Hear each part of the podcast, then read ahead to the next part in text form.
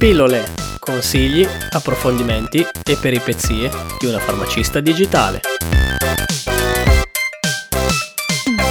Ciao a tutti, oggi partiamo super gasati. In questa puntata un argomento nuovissimo. Cogliamo l'occasione visto che in questo periodo siamo tutti chiusi in casa e da buoni italiani passiamo le giornate a cucinare e a spadellare. Per farci una chiacchierata con Andrea, il fratello e chef della nostra Alice. Ciao a tutti, ciao Manu, ciao Ali. Chef, dai, non ancora. Andrea ha 22 anni e ha un sogno nel cassetto, cioè quello di diventare chef. Chef nel panorama stellato della guida Michelin. Il percorso è ancora, direi, tutto in salita, ma dai, alla fine da sorella credo assolutamente in lui, nella sua passione che coltiva fin da bambino. Ma questo momento, bando alle ciance, entriamo nel vivo della puntata e parliamo di dieta mediterranea. Allora, facciamoci spiegare bene da Andrea che cos'è la dieta mediterranea. Partiamo subito così, dai. La dieta mediterranea è il fulcro della cucina italiana. Possiamo dire che la dieta mediterranea rappresenta l'insieme delle tradizioni e competenze apprese dalle popolazioni mediterranee. Ad esempio, la pesca, la raccolta, la conservazione degli alimenti, la loro preparazione e trasformazione in cibo e consumo alimentare. Infatti il nostro modello nutrizionale si basa su dei prodotti tipici dell'area mediterranea, ad esempio cereali, frutta, verdura, olio d'oliva, pesce, carne, legumi, latticini e molte spezie.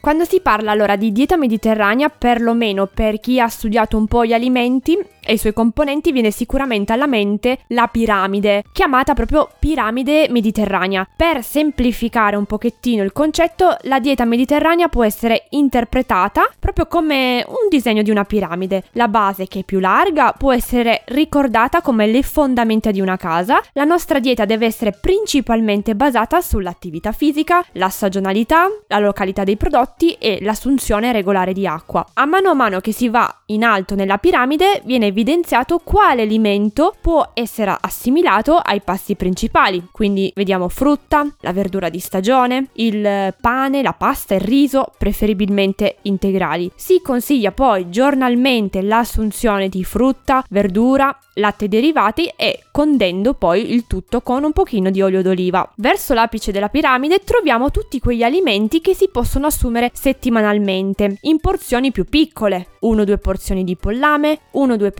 di uova, 2 o più porzioni di legumi, pesci e crostacei. Sull'apice invece, proprio al termine della piramide, invece troviamo quegli alimenti i quali possono essere assunti con moderazione, ad esempio i salumi, la carne, i dolci, praticamente tutti i peccati di gola.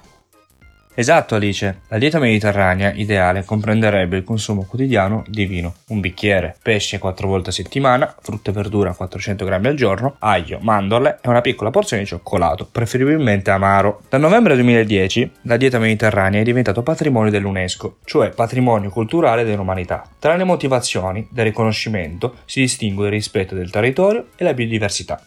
Ma quindi, andando sul lato un po' più pratico, in cucina come si crea un menù?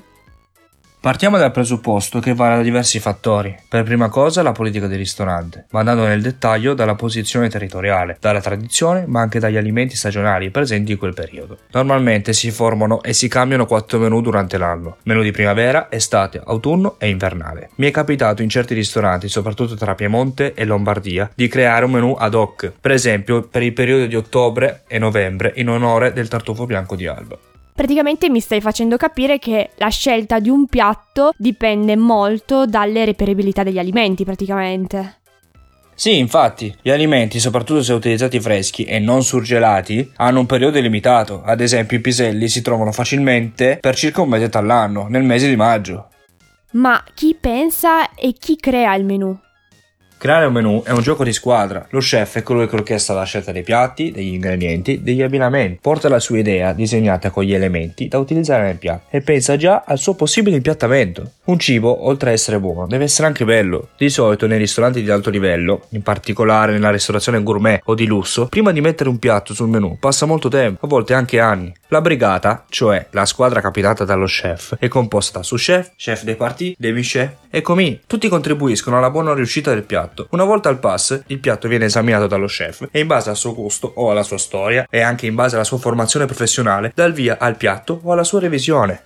Voglio puntualizzare una cosa, il cibo, oltre ad essere bello e buono, deve essere anche sano. La dieta mediterranea è una di quelle diete che permette non solo di mangiare bene, ed è una tipologia di dieta modulabile, che riesce a rispettare i gusti più disparati e le diverse condizioni individuali.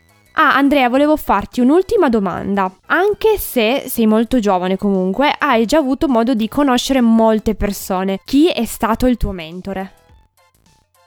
Dopo che mi sono diplomato all'istituto alberghiero, ho conosciuto diverse figure che mi hanno permesso di crescere personalmente e professionalmente. Ma le persone che ritengo che mi abbiano maggiormente aiutato sono lo chef Morelli, il grande chef Morelli, e il suo sous chef Livio. Hanno creduto in me e mi hanno spronato a migliorare professionalmente. Per loro ho lavorato un anno e mezzo presso il ristorante dell'Hotel View a Milano ed è stata un'esperienza davvero entusiasmante. Mi hanno fatto conoscere la tradizione e la passione per un piatto. Il lavoro di uno chef non finisce mai ed è davvero impegnativo ma se ti trasmettono passione e ti insegnano piano piano, ti innamori della cucina. Allora vorrei concludere questa puntata con una frase che Andrea ripete sempre, ci vuole passione in quello che fai.